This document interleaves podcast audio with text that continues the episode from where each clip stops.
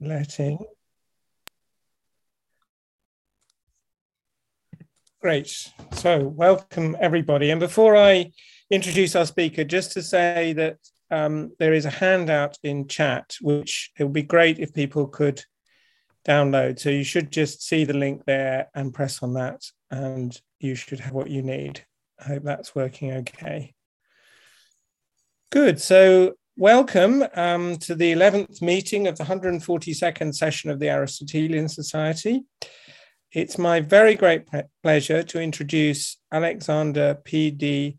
Mourelatos, who is Professor Emeritus in Philosophy and in Classics at the University of Texas at Austin, where in 1967 he founded and for 20 years directed the Joint Classics Philosophy Graduate Program in Ancient Philosophy He's the author of the groundbreaking The Route of Parmenides, 1970, second edition, 2008, and editor of The Pre-Socratics, a collection of critical essays, 1974, second edition, 1993. A new book has just appeared, which is a collection of his articles entitled After Parmenides. He received all his academic degrees from Yale University, PhD 1964, and has been awarded two honorary doctorates in his native Greece from the University of Athens in 1994 and the University of Crete in 2017. Professor Mourelatos' paper this evening is entitled Parmenides of Elea and Xenophanes of Colophon, the conceptually deeper connections. Please join me in welcoming Professor Mourelatos.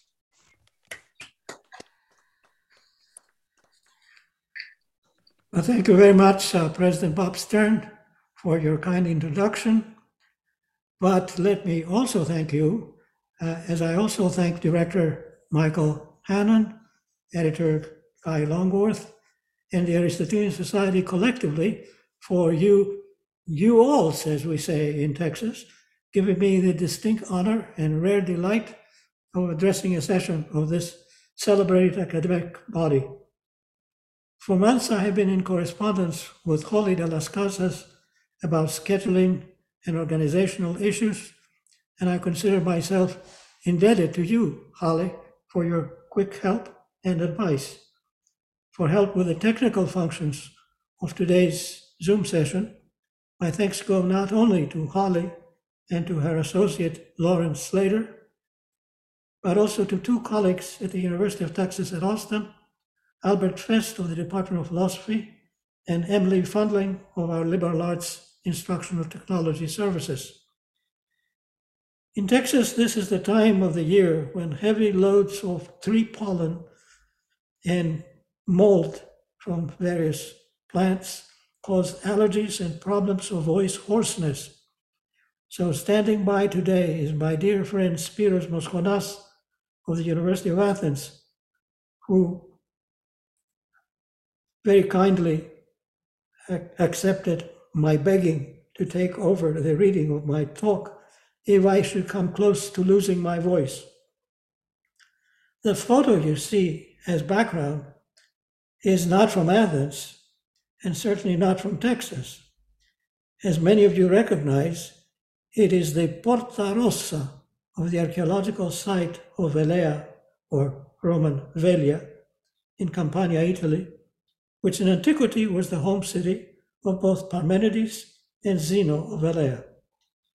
The city wall is a 4th century BCE structure, so the gate is definitely not the gate where Parmenides received his philosophical briefing by an unidentified goddess. But even archaeologists, let alone visitors to this fabulous site, have found it difficult to resist the association. And now I turn to my talk. In the interpretation of Parmenides of Elea, there's a certain vulgate, one widely represented in, gener- in general histories of philosophy, and indeed assumed by philosophers broadly. The metaphysical tenor and thrust of the philosophy of Parmenides, according to this vulgate, is holistic monism. All things are one, in Greek, hen to pan.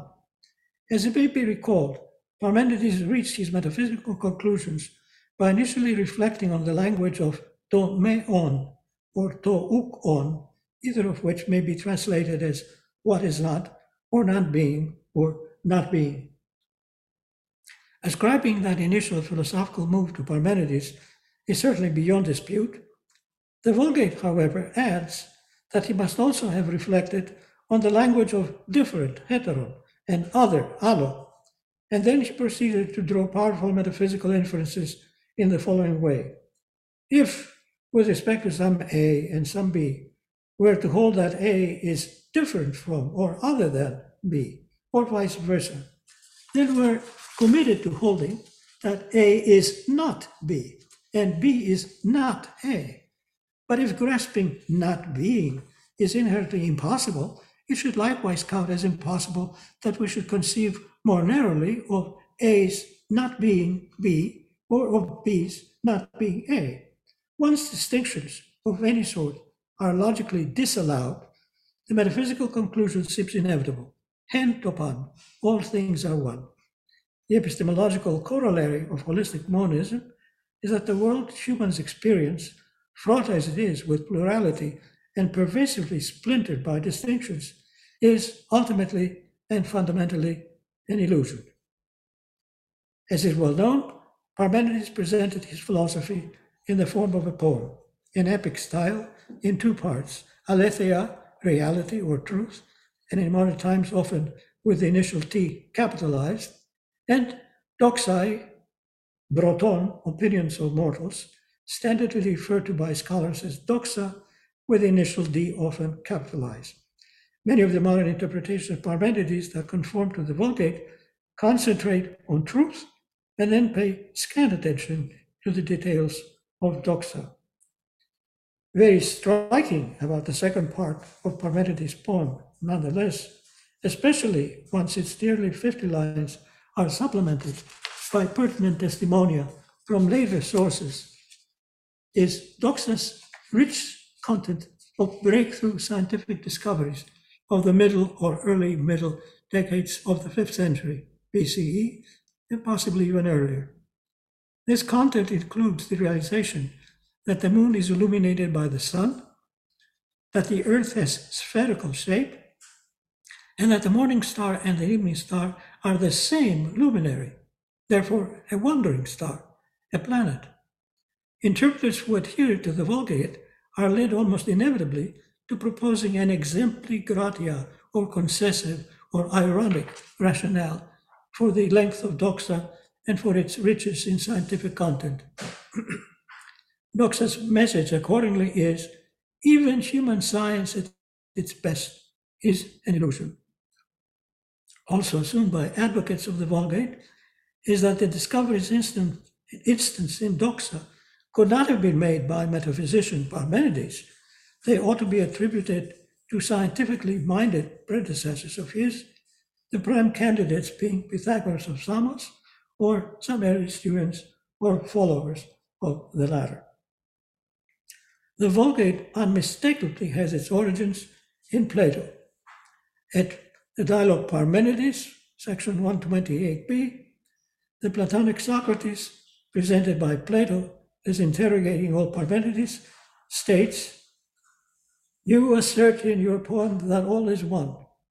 And in the dialogue of the Sophist, the Eleatic stranger, now cast by Plato as a spokesman for Parmenides, offers this historical hermeneutic comment, and that's item H1 in your handout. I hope you see the text from Sophist. Uh, this one's short enough, I'll read it. And our own Eleatic tribe, having started from Xenophanes, and even earlier, proceeding their argumentation in this way, that the things collectively spoken of as the all are a single thing. Aristotle adopts this Platonic glossing of Parmenides' metaphysical position, as is evident at Metaphysics 98.6b 27 and following, where we have a compendious account of Parmenides' philosophy. Moreover, just a few lines earlier, Aristotle presents Xenophanes as, quote, the first to have advocated monism, protos henisas, unquote. and he reports that Parmenides, quote, is said to have been a pupil of, and the reference is to Xenophanes. Given the twin Plato and Aristotle authority, the view of an Eleatic school or Eleatic succession comprising Xenophanes, Parmenides, Zeno, and Melissus soon took hold in the post-Aristotelian tradition, especially after it was reinforced and propagated by the peripatetic treatise De Melisso Xenophane Gorgia, usually abbreviated MXG, and I've used that abbreviation myself. It's quite significant in this connection that after the MXG, Xenophanes gets at least 20 attestations as Eleatic philosopher, from Cicero all the way to Albertus Magnus. In the scholarship of at least the first half of the 20th century, Xenophanes, in his Eleatized identity, is hermeneutically disadvantaged in the same way Parmenides' doxa has been disadvantaged by prevalence of the Parmenides Vulgate. For if the second part of Parmenides' poem is merely an exempli gratia display of doctrines that are not being put forward by the poem's author, there is lesser motivation for expending effort in reconstructing the poem's second part. Correspondingly, if Xenophanes is a proto-Parmenides whose monism was simply focused on the one God, the, de- the details of Xenophanes' physical doctrine are downgraded as of lesser interest. With respect to Parmenides, the hermeneutic option of downgrading the significance of the elements of scientific knowledge in the doxa, supposedly because of Pythagorean anticipation, was decisively undercut in one of the breakthrough moments of 20th century scholarship. Walter Burkert's Weisheit und Wissenschaft, Studien zu Pythagoras, Philolaus und Platon that appeared in 1962 and has gone through a number of later editions and a translation in English. Burkert demonstrated that Pythagoras of Samos, 6th century BCE, was not what late ancient sources portray him to have been, namely a scientific genius who, quite on his own, made fundamental breakthrough discoveries in astronomy and mathematics. Rather, as Burkert shows, he was a mystic and, quote, shaman like, unquote, figure who preached the doctrine of soul transmigration and promoted and led a special purificatory way of life. Even those of his early fifth century successors were classed in the ancient tradition as mathematicoi, appear to have pursued primarily not mathematics proper, but arithmological mysticism. The first Pythagorean figure for whom we have good evidence of interest as well as of accomplishment in the combination of mathematics, astronomy, and speculative cosmology that may properly count as Pythagorean is Philolaus of Croton, whose writings post-date those not only of Parmenides, but even of Anaxagoras, Zeno of Elea, and Empedocles. This dethroning of Pythagoras has opened up the possibility of viewing the development of science in the 6th through 5th centuries BCE in a new light, not as the miraculous outcome of endeavors by a protos heuretes, a first discoverer, not, that is Pythagoras, but rather as a gradual process in which different figures and in various contexts, including Parmenides in his doxa, and as I'll personally argue, even Xenophanes, played a part. And almost in parallel to this revamping of the history of science in the first century, the Parmenides Vulgate and the cognate narrative of the Eleatic succession are no longer dominantly favored among scholars.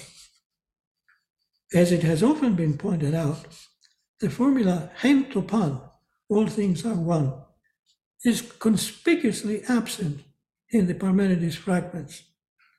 What comes closest to it in Parmenides' poem are the lines that you have in the handout H2. I'll quote, nor was it at some time past, nor will it be, since it is now all of it together sorry. All of it together one. Homupan hen. All, all of it a single whole. Cohesive.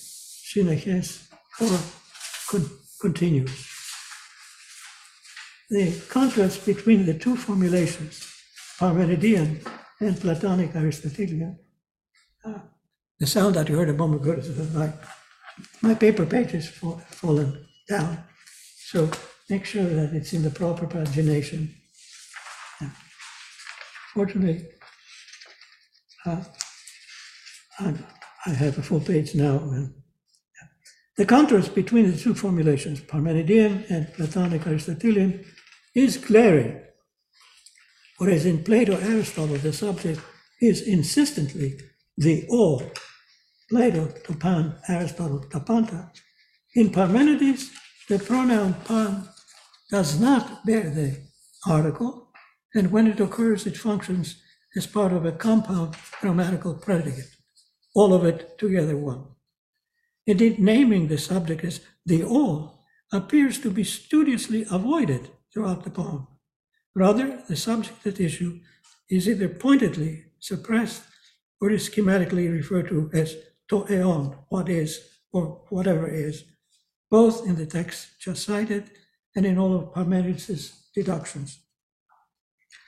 Accordingly, in the second half of the 20th century, several Parmenides interpretations have been put forward that read the Parmenidean deductions of the nature of toeon, what is, distributively, not as compelling us to assume that these deductions envisage a single, all-encompassing and undifferentiated entity, topan, the all, or tohen, the one, but rather as putting forward criteria for what qualifies as toeon, what is, or delineating the bounds or boundaries or limits, perata, within which we are to seek to find it. And the language of seeking to find is suggested by the language of Hodoi Tesisius, uh, roots of inquiry. Uh, the criteria of limits are express, expressly stated and argued for in the main argument of uh, fragment B8 in truth. And now look at uh, handout H3. Uh, not subject to being born or to perishing of a single kind, sui generis, not subject to division, all of it continues cohesive, immobile, not subject to motion, ateleuteton or tetelesmenon, complete or fully realizing, not subject to or admitting of development or actualization. As the Parmenides Vulgate ceased being accepted as the standard scholarly account, uh, sorry, as the standard scholarly accounts of Xenophanes correspondingly and increasingly have approached with reserve the ancient reports that Xenophanes was the teacher of Parmenides and founder of the Eleatic school. It is not my main concern in this presentation either to rehabilitate the ancient Eleatization of Xenophanes or to attempt further to undermine it. Rather, what I shall put forward for consideration is evidence that beyond the simplistic association, one God, one being, of the Eleatized Xenophanes, and beyond the Parmenides Vulgate, there are a number of philosophically captivating conceptual affinities in the philosophies of these two pre-Socratics. Surprisingly, these affinities have not been fully pondered and appreciated. At the very least, they provide some independent support for the teacher-pupil pupil link. But more importantly, they enhance our insight into the thought of each of these figures, not only of Xenophanes, but of Parmenides as well. So that we may explore these deeper connections between the two pre-Socratics, and interpretative synopsis of the essentials of Xenophanes' philosophy is obviously in order, especially inasmuch as Xenophanes is not so widely studied among uh, specialists in ancient philosophy as Parmenides is. drawing on my own studies of the topic over the last two decades, uh, the next 20 or so minutes of my presentation aim to provide such an interpretive synopsis. Distinctive and often dwelled upon in accounts of pre-Socratic philosophy is Xenophanes' fierce critique of traditional beliefs about gods, those worshipped by the Greeks in the first instance, but also gods worshipped by non-Greeks. His phrasing hints of outrage at the way in which poets, and in particular Homer and Hesiod, attribute to the gods acts of deceit, thievery, and adultery. Diels fragment B1, same as Laks-Most D8, and B2, same as Laks-Most D9.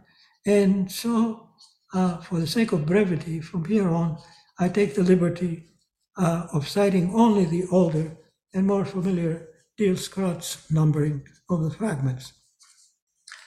Xenophanes observes that what underlies religious beliefs and practices, whether among Greeks or among peoples of the far north or deep Africa, is a penchant for anthropic bias and a motive of philautia, self-love, with a strong tinge of vanity. The latter two terms are not, to be sure, ones Xenophanes himself uses, but they accurately capture the outlook, the outlooks he deplores and the behaviors and practices he censures. Significantly, he points up ethnic or racial bias in the various conceptions and depictions of the gods. Kranz, B15. And he sarcastically comments that if animals could sculpt or paint, they would make the gods appear in the correspondingly respective ways zoomorphic. That's Kranz, B15. The deprecation of philautia is also of note in Xenophanes' broader social critique. Vanity and self-promotion, he judges, was at the root of the social decline that ultimately led to the takeover of his home city of Colophon by the Medes. Handout page four. They would go forth to the agora wearing mantles all purple, boastful, drenched with perfume. Vanity, or to borrow the psychologically more precise term that is used by Laks and Most in their outline of the Xenophanes chapter and in their chapter section titles, self projection is also what drives the cult of the athlete among Greeks. The wins by athletes in competitions in Olympia are in themselves of slight civic value, B2, smikron harma. And yet the citizenry, the citizenry in each of the Greek polis lionizes its Olympic champions and showers them with gifts and honors. In doing so, it projects irrationally, illegitimately, and vaingloriously upon itself the feats and fame of those individual athletes. Trivial as the feats are in Xenophanes' own estimate. Excuse me as I take a little bit of liquid.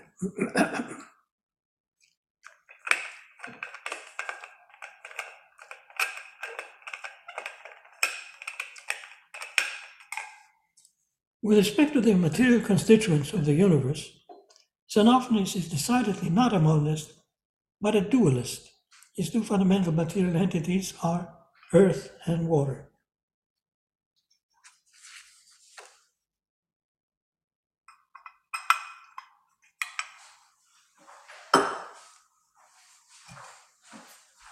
Underwater, he includes all sorts of vaporous stuff, including mist and clouds. But he also includes fiery stuff, lightning, light, and fire itself. The two cosmic constituents interpenetrate, of course, and mix locally to form compounds, including living things, B29. In cosmographic terms, this takes place in relatively small regions, but there's an enormous single planar and roughly horizontal cosmic limit, beta, that separates the two cosmic masses. B8, uh, sorry, B28, far from its being imagined as a yawning gap or a chasma in some remote recondite, recondite region, to recall the way Hesiod spoke of the limits of heaven and earth, the limit Xenophanes speaks of is utterly familiar and omnipresent. The sharp separation between terrestrial ground, including the bottom of sea, lakes, and other bodies of water, and everything above ground. Most of the time, except when we're swimming or sailing, that single cosmic limit is visible at our feet, paraposin horatai. Below that, eh, that limit, Earth extends downwards ad infinitum, es apeiron. We have no preserved quotation which might give us the expected complement that the above ground domain of cosmic water also extends ad infinitum, but the geometric logic of a single cosmic limit, together with the doctrine of Earth's ad infinitum stretched downwards, makes nearly inevitable the following two elaborations of Xenophanes' cosmology. One, the Earth's upper surface must also be conceived as spreading ad infinitum. Two, the realm of superterrestrial water should also be assumed to extend ad infinitum, both in altitude and in lateral spread. Despite his determined critique of traditional religious belief, Xenophanes appears to accede to belief in the existence of plural gods as beings of superhuman power and indefinitely extended longevity. Purged, of course, of moral deformities. But most importantly, he posits the existence of a single deity, B23, which compared both to all gods and all human, human beings is greatest, Megistos. Very much in line with the critique of traditional conceptions of the divine, and specifically his critique of anthropism, Xenophanes adds, quote, not in any way similar to mortals, either in bodily frame, demos, or in manner of thought, unquote. The supreme deity's awareness of things is absolutely holistic. The deity, in other words, simultaneously sees and hears everything that occurs in the universe in all directions at any one time. Moreover, its awareness of occurrences is pan-historical, of all that has happened, all that is going on currently, and all that will ever happen. B24. Except for an isolated remark in a polemical context in which Xenophanes indulges the language of mortals, we find notable absence in the Xenophanes text about a single deity of any theme of creationism, providence, or divine interventionism.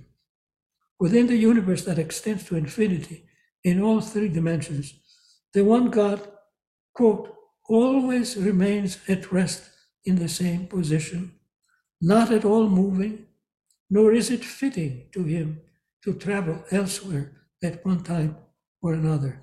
Unquote. B26. And yet, even as an Xenophanes' deity is always at rest, it has the power, quote, far from exercising any toil or effort to make all things quiver, kradaine, and it does so simply and directly by mind's thought, no phreni, B25. The phrase no phreni transparently refers to what we call mental causation.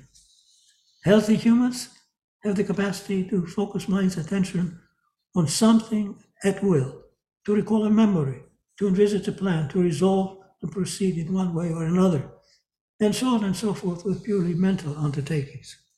Other projects require use of limbs or tools or collaboration with other humans.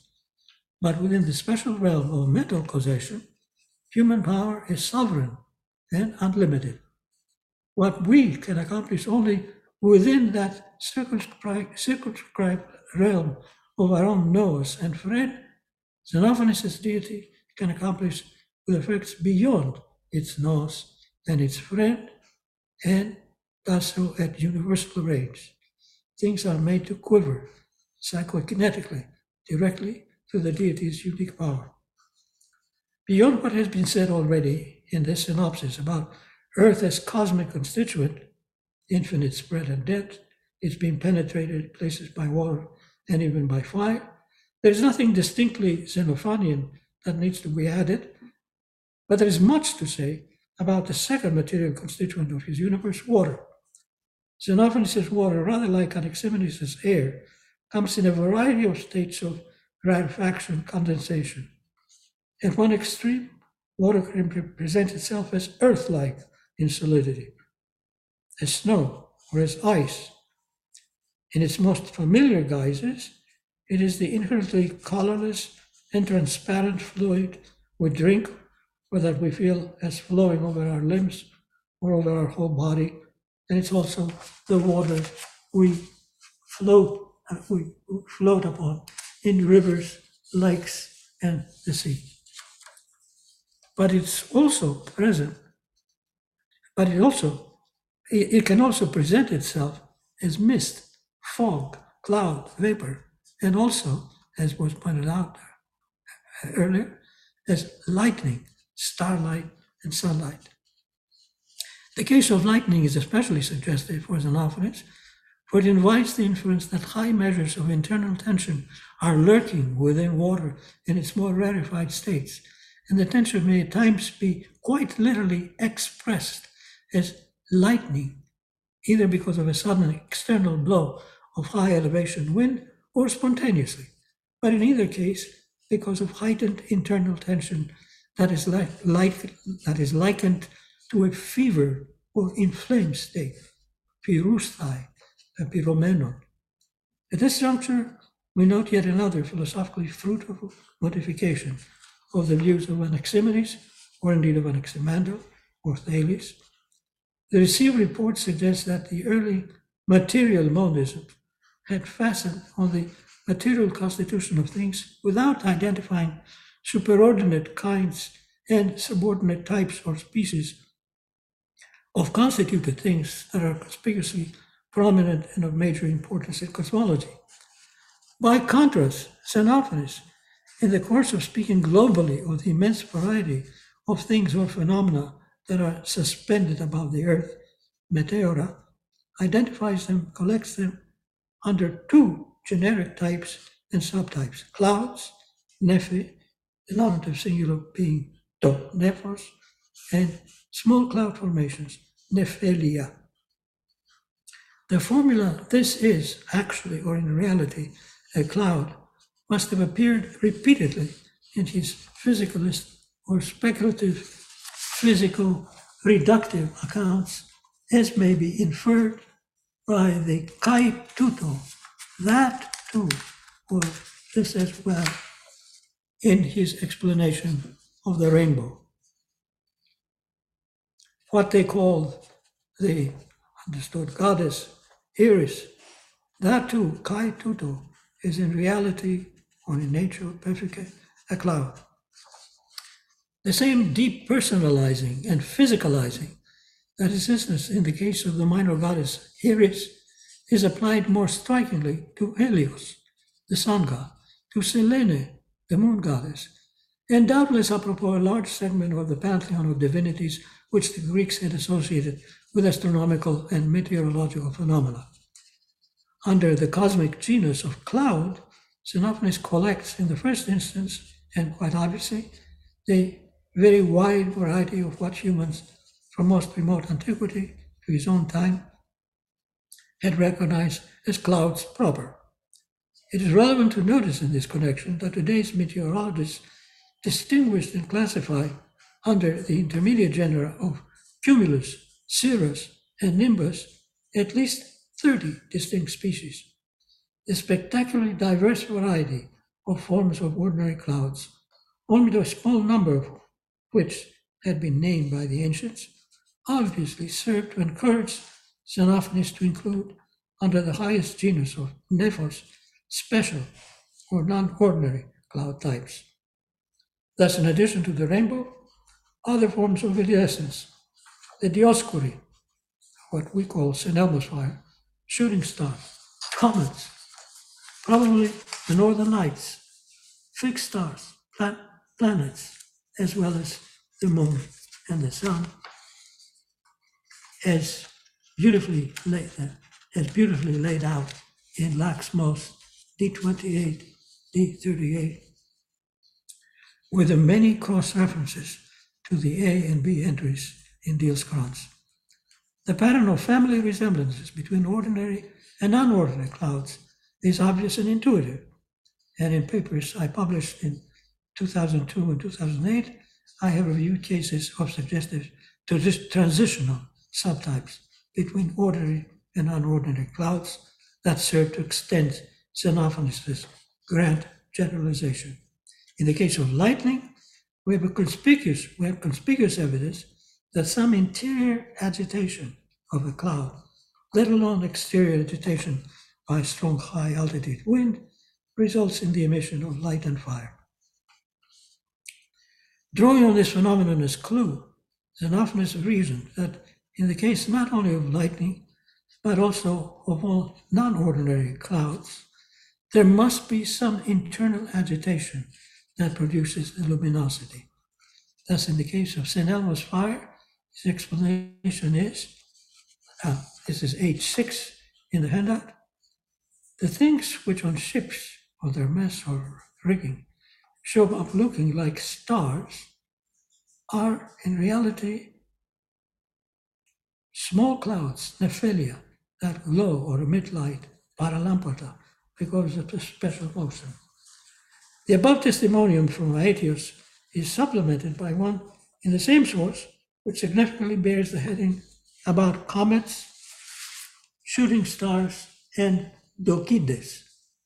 The translation of Dokides in the singular nominator would be Dokis, remains un, undetermined, the most likely guess being special type of comet, but the wide scope of the phrasing is what is very telling. H7 in your hand, handout. All things of the sort are either coalescences, systemata, or sudden bursts, kinemata, of clouds that are in an inflamed state, pepiromeno. Other testimonials speak of pyrrhidia, tiny flares, which the non-ordinary clouds of the Xenophanes either contain within themselves or can draw out, can draw out of or somehow receive from the domain of superterrestrial vapors. This has motivated Laks, Most, and others to give a translation ignited for the perfect tense pepiromenon. But usage shows that the verb pyrustai carries primarily the middle voice sense to be in a fevered or inflamed state. I believe the evidence reviewed over the last several minutes strongly favors assuming that in Xenophanes' cloud astrophysics, the cause of steady and non-reflected luminosity is a certain agitation, a poiakinesis, in the vaporous stuff that constitutes a cloud. The course, the source, sorry, the source and the nature of that kinesis is not far to seek. In all likelihood, it is that quivering motion which the Supreme Deity imparts to the universe.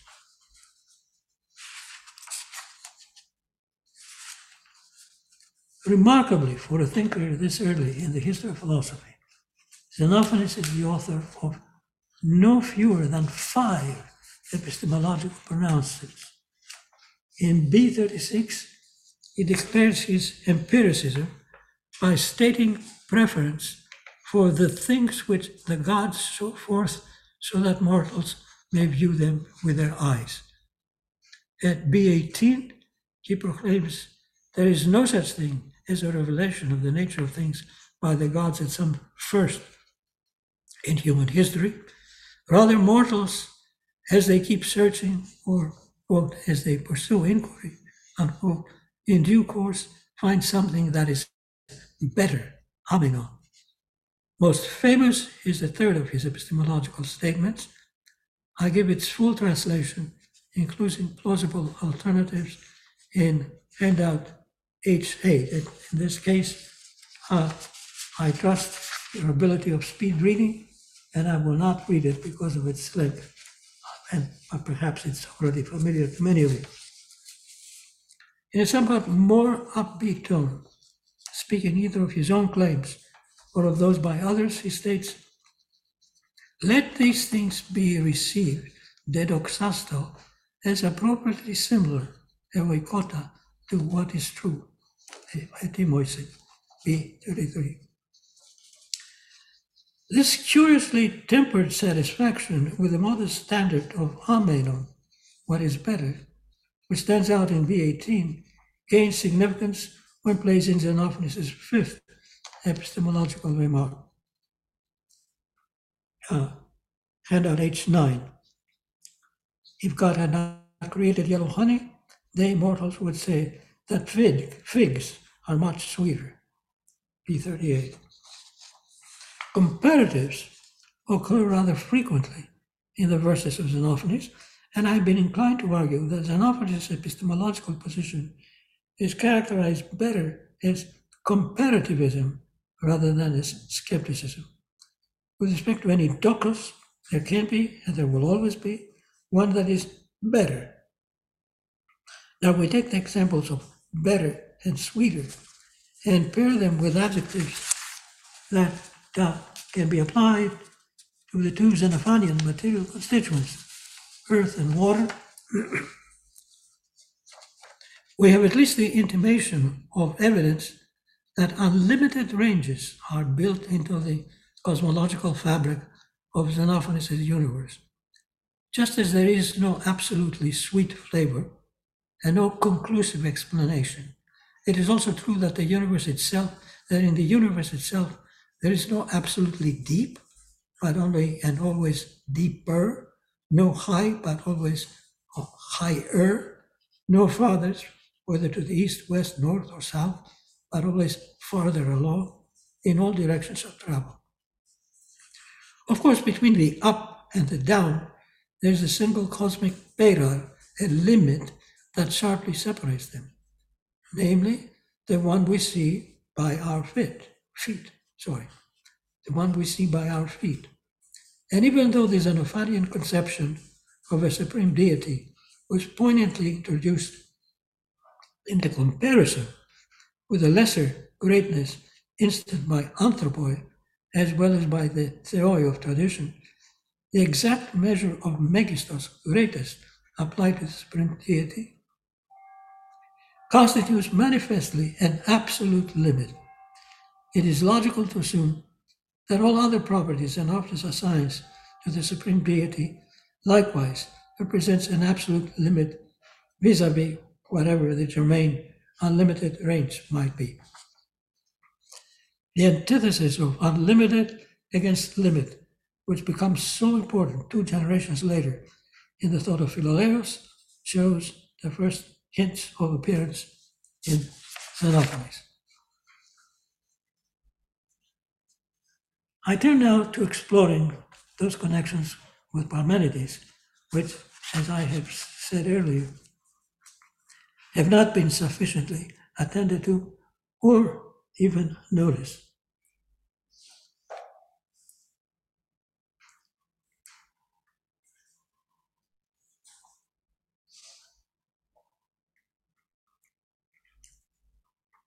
It is rather odd for any reader, but especially for those who accept the Parmenides Vulgate,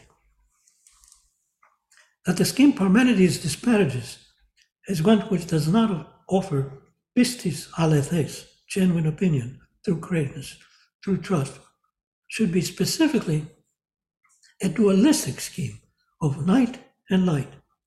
Supporters of the Vulgate explain Parmenides' choice of dualism rather unconvincingly is simply a minimal pluralism of just two.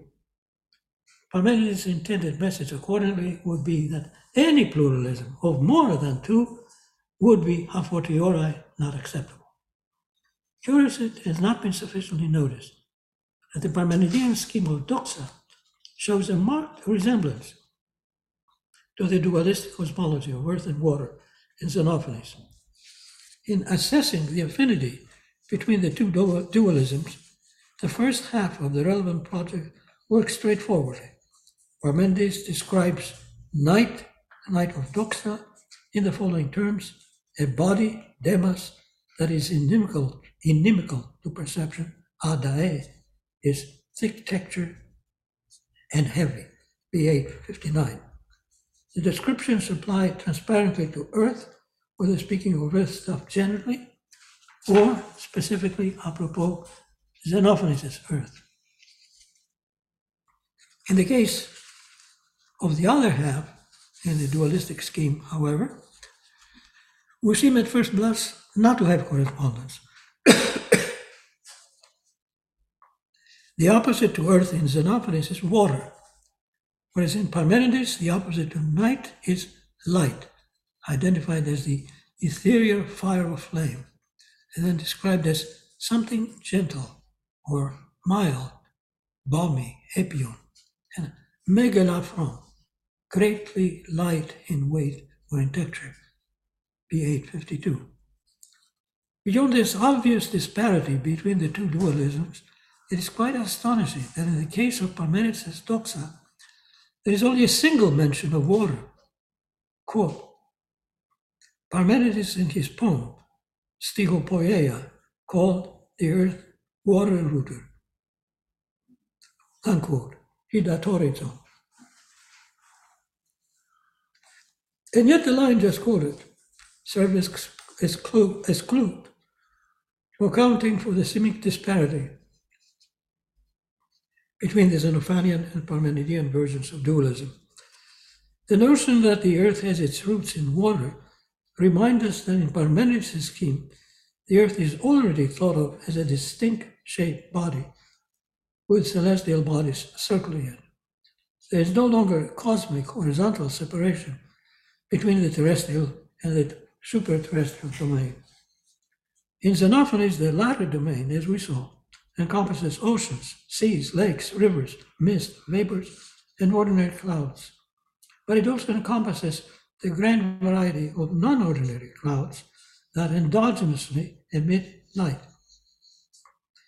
With a single cosmic limit of Xenophanes removed, Parmenides can distribute water to other cosmic regions, partly to the interior of the spherical Earth, to serve there as the place of the latter's rooting, partly to the surface of the Earth and partly on the lower layers of the superterrestrial domain. He can then concentrate his astrophysical explanations on the upper layers, the domain of, of what he calls fire or light. These upper layers are the same ones on which Xenophanes had concentrated his project of astrometeorology. The younger cosmologist Parmenides called those regions fire and light. The older one, encouraged perhaps by Anaximenes, had theorized that they are cloud-like, superfine, or sublimated formations of water. So it turns out that the difference between the two dualistic accounts is essentially verbal. A special yet quite elementary use of the third person of the verb to be is common in elocutionary acts whereby a person of relative authority corrects a mistaken notion by a learner or interlocutor. For example, the child sees a dragon, but the parent reassures that what appeared threatening is an oddly shaped bush. Don Quixote sees fierce giants, but his squire tells him that what the Don is seeing is windmills. The is in such cases is often reinforced by adverbs such as actually, really, in fact, only, just. Growing out of the simple grammatical pattern are more sophisticated uses of the is of explanatory identity, such as water is a chemical compound of hydrogen and oxygen. In yet more sophisticated uses, we have what today's philosophers might call inter-theoretic identity as in the sodium chloride molecule is an assembly of charged particles. Such scientific or philosophical uses of the is of explanatory identity come up often in the context of explanation or reduction of something which is empirically manifest to some more fundamental reality, as for instance the reduction of biological processes to ones of electrochemistry. The use of is, which shortly before I referred to as common, is certainly one of the universals of ordinary language. The uses I call more sophisticated make their appearance not, of course, with examples I cited moments ago, but already at the beginning of physics and astronomy in pre-classical Greece. In the Route of Parmenides, uh, I argued that Parmenides' deduction of the fundamental properties of to eon, what is or being, was inspired by reflection precisely on the speculative or explanatory use of the esti is of identity. Already in the original edition of the Route, I had cited Xenophanes B20 at 9, earth and water are all, etc., and B32, the rainbow fragment, as relevant parallels for making sense of Parmenides' is of explanatory identity. My subsequent studies of Xenophanes have convinced me not only that in Xenophanes' physics and astrometeorology, we have uh, such samples, but also that in the same context, we have clear evidence of the fundamental conceptual affinity at this early stage of philosophy between the scheme X is in reality Y, explanatory identity, and the Ionian scheme X came to be from Y. And in handout 10, you see in display first in part, part A of the handout, the relevant texts with the verbatim citations from Xenophanes' poetry or testimonia that give clearest instances of his project of physicalizing or de-anthropicizing celestial phenomena. Now we are at H10 in part A of the handout. I'm not going to read it. I just point to it and I hope you can glance at it. In part B of the handout H10, I am to show that in the context of Xenophanian astrometeorology, even the dynamic, or more properly Ionian scheme of X came to be from Y is very close semantically to the is of explanatory identity. I ask you to pay attention to the three items uh, that I have, uh, to which I have added stars. So, moving on. The audiences of this rhapsode and physicalizing cosmologist will have heard Xenophanes recite Nephos kaituto pefike, this too is his nature a cloud, as a refrain, one that tended to assume the character of a slogan. Given what we know of Parmenides' interest, it is not far fetched that he ruminated the many uses of the explanatory is in Xenophanes' project along lines as follows Why earth and water? Why just water? Why cloud formations? If on the subject side of the is, what we today would call the explanandum, we have something manifest and familiar, why should we not, on the other side, what we would call the explanans, have something even strikingly different Uh, and profound? What are the criteria for real or metaphysically fundamental or ultimate what is? Pervasively important in Xenophanes, as we saw earlier, is the thematic antithesis between limit and unlimited ranges. In Parmenides, it is the limit side of the antithesis that has prominence. Among the properties deduced from what is, in the central argument of B8, are three that involve derivatives of the verb telein, uk ateleuteton, not incomplete, ateleston, not to be yet completed, or not subject to completion. Tetelesmenon, complete. Moreover, we're repeatedly told that the what is is to be found within, or even tightly held within, perata, limits, bounds, and pedai, bonds, shackles. But the unlimited, as I'm about to show, far from being absent from the poem, in fact plays a major role as foil to the theme of peirata. Indeed, it is the target of the Elenchus in the overall argument. Of special interest is the disparaging way in which Parmenides speaks of to ge me on, the thing which supposedly ge is not in B2, 6 to 8. And now we are at uh, handout H11. And again, I'm not reading it, just pointing to it. Uh, later in the same main fragment, B8, 17 to 18, we're reminded that the what is not, or more precisely, its, its cognate route of inquiry, is to be let go of, ean, as unknowable, unthinkable, un- inconceivable, not graspable. Also as unknowable, nameless, not nameable. And indeed, that the chodos, the route or path with which it is associated, is not a true route. Ugar alethes chodos.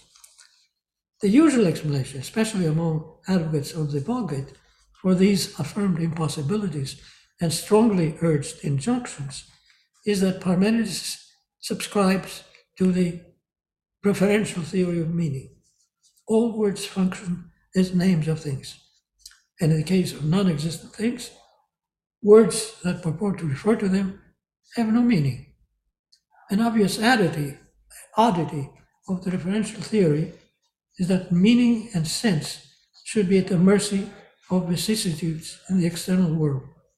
Accordingly, if a particular named object is, for whatever reason, wiped out from the universe, then the word by which it was known supposedly also loses its meaning. But Parmenides well have a different, more inherently linguistic reasons for objecting to the language of what is not. Between the second and the third of the first set of alleged possibilities, the ones to which I have assigned Roman numbers in, in handout page one, a fourth one intervenes in the text at B2, line 7. Who gar anuston?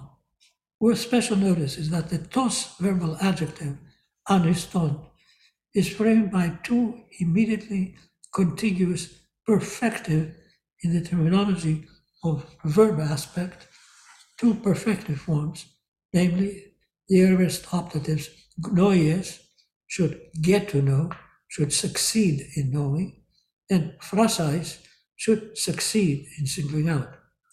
The choice of aorist, perfective verb aspect, indicates that what is at issue are mental acts respectively of cognition, gnoies, and of directing one's attention, phrases that meet criteria of determinacy and closure.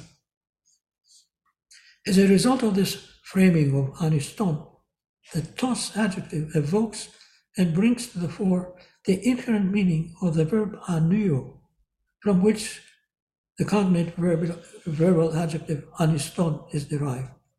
Inherently, anuo is an achievement or accomplishment verb standardly conveying the sense of verbs such as I complete, I fulfill, I conclude, consummate, or perfect.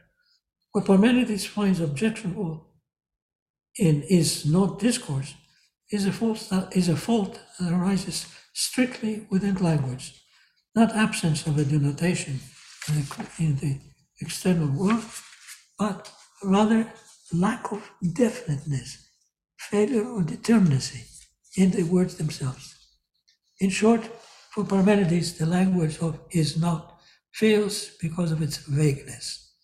By negating the tos adjective that derives from anuos, Parmenides intends to convey that in using the language of is not, the mental act at issue of cognition in the first case and of attendance or attention in the second fail to be completed, fail to have the sharpness, determinacy, and closure that is required for such acts.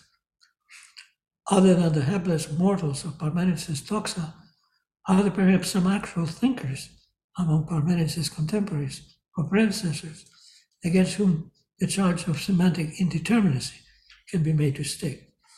Xenophanes, I submit, would be a very good candidate. Yes, the one cosmic limit and the supreme deity offer cases of indisputable determinacy. Other cases of determinacy can be obtained by appending reference points and measures. For example, at the narrowest width of the, of the Peloponnese isthmus, or a trench that is 10 kalamoi deep from the Earth's surface.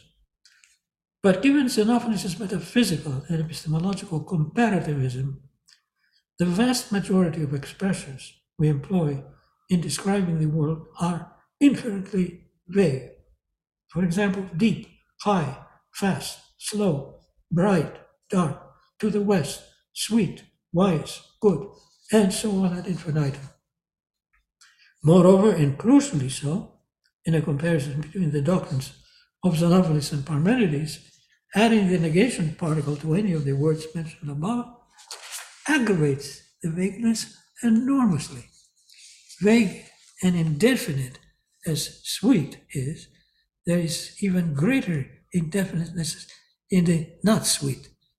For once we add, for once we add the particle of negation, the negated phrase points us to something that spans not only across all the many varieties of the bitter, but also all the varieties of the insipid and of the tasteless, and perhaps, as promoters of the Vulgate especially recognize, of the other than sweet as well.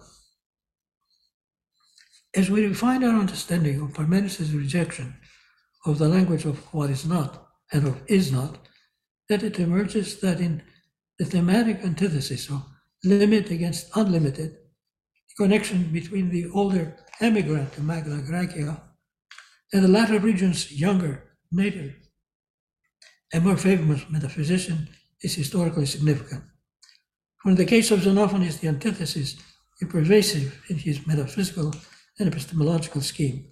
In the case of Parmenides, it involves the fundamental the fundamental objection against the language of his not, the very objection that drives Parmenides' entire metaphysical project.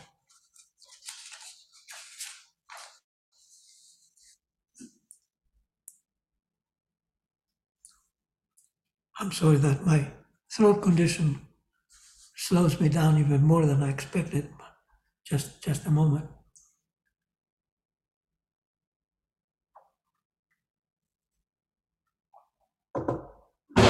The Parmenidean demands on the nature of what is, four by one count, five by another, taken together, are so stringent that it's difficult to select a pre-Socratic figure whose philosophy meets all of them.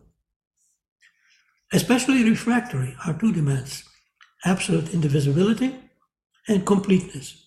With respect to indivisibility, the atomist, for example, must settle for only physical indivisibility. The demand for completeness excludes any entity, the conception of which involves dynamic or dispositional properties, what in Aristotle would be powers and potentialities. A quite special philosophical entity, one that amplifies, sorry, one that amply meets the Parmenidean criteria does emerge in ancient Greek philosophy more than one century later, Aristotle's God. Very little commentary or adaptation is needed to show that Aristotle's unmoved mover meets all five of the criteria posited for Parmenides to on what is. Apart from the remarkable affinity between Parmenides' what is and Aristotle's unmoved mover, if we should look in particular for a theological conception that prefigures Aristotle's unmoved mover, Xenophanes' supreme deity has a strong claim for meriting consideration, and yet does so quite independently of the eleatizing of the latter. The core idea of an entity that moves other things without itself exercising any motion is really revolutionary. And that core is found first in Xenophanes and again in Aristotle. It's a case of historical irony and also great pity that Aristotle himself, failing to appreciate the connection, dismisses Xenophanes as agroikos, an, an uncouth rustic, not sophisticated. We're very close to the conclusion. We're now in a position to contemplate a reverse hermeneutic rapprochement, not one that eleatizes or Parmenidizes uh, Xenophanes, but rather one which, by seeking a better appreciation of the older philosopher, enhances our understanding of the younger philosopher as well. The emigrant from Colophon to the Greek to the Greek West in his long life became a fierce critic of all forms of self-projection, vanity, and self-flattery. Significantly, he judged that there was vanity and anthropism in the first syntax in the way Greeks and non-Greeks project human modes of agency and behavior upon the supposed divinities that were widely associated with astronomical and meteorological phenomena. He boldly theorized that all superterrestrial phenomena can be explained in purely physical terms. They involved a grand variety of cloud types and of quivering motions, some of an endogenous special kind, some exogenous, as familiarly observed. Moreover, going beyond this uh, reductive physicalism, he also theorized that all motion in the world is ultimately imparted in some uniquely direct way by supreme divinity, while that divinity itself remains absolutely unmoving. Consistently with his radical critique of traditional notions about gods, he insisted on purging the supreme divinity, of human like features, with the notable exception of its having, or better put, of its being, a mind that possesses noemata, awareness, perceptions, thoughts. As we saw earlier in my review of Xenophanes' philosophy, this divine mode of awareness is omnidirectional, omnispatial, omnitemporal. In short, a holistic mode of awareness radically unlike the different forms of perception humans experience. Despite its mention of mind and mental awareness, and despite of the hint of mental causation or psychokinesis, the Xenophanian conception of the supreme divinity is arresting, revisionary, paradoxical, and even revolutionary in its avoidance of anthropist bias. In the younger intellect and native son of Magna Graecia, Parmenides, we find a correspondingly mind-bending and revolutionary conception, applied this term not to a supreme divinity, but rather more broadly and abstractly to fundamental or ultimate reality, toeon, what is. To be sure, the opposition to anthropic bias is not as openly proclaimed in Parmenides as it is in Xenophanes, but there are recurrent hints of it. In the assurance Parmenides' goddess gives to her initiate that he has been taken to a road that, quote, lies far from the beaten track of men, 827 828. Also, in the contrast between truth and the views of brotoi, mortals, with frequent disparagement of the latter views, and even in the compositional device of a veritable, veritable throng of anthropomorphic deities in the poem with a quite manifest invitation to hearers and readers to interpret these figures symbolically. Beyond all this, we have the astonishing circumstance that of all constructs in early and classical philosophy, it is in Aristotle's unmoved mover, eminently a product of critique of anthropist bias, that we have an entity that fulfills best the Parmenidean criteria of what is. In the entire history of ideas, we have a long succession of philosophical schemes that uphold the peculiarly human way of perceiving things. In pre-classical antiquity, Protagoras and the Sophists gained fame by advocating and even aggressively promoting anthropism. In the Hellenistic period and in later antiquity, the skeptics are ideologically akin to the 5th century Sophists. With the remarkable one exception of Aristotle's doctrine of the unmoved mover, even Aristotle, and before him Plato, and in later times the Stoics, show anthropic bias inasmuch as they make the intuitively familiar paradigm of making, whether apropos word processes generally or specifically in reference to a divine craftsman, central in their schemes. In modern times, the peculiar human way of experiencing the world is accepted and explored in empiricism, pragmatism, conventionalism, phenomenalism, modern skepticism. Through much of the history of modern science, there was no difficulty in making scientific advances, advances within the framework of standard human perception, extending the latter by the ever progressive development of germane scientific instruments. Moreover, in its theoretical or postulational constructions, science would easily draw and easily exploit suggestive analogies drawn from the framework of standard human perception. For example, conceiving of an atom as consisting of a nucleus surrounded by associated electrons by analogy with fixed star and satellites.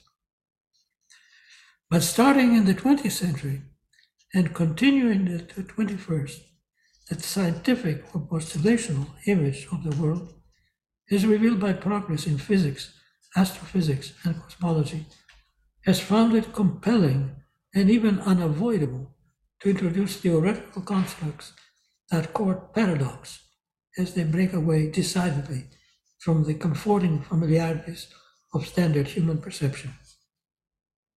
Well, at the remote ancient Greek beginning of this long historical process, Xenophanes' conception of the supreme deity and Parmenides' austere and mind-bending conception of what is, ought to be viewed as prophetic of today's and of the future's yet more advanced versions of the scientific or postulational image of the world. Thank you very much.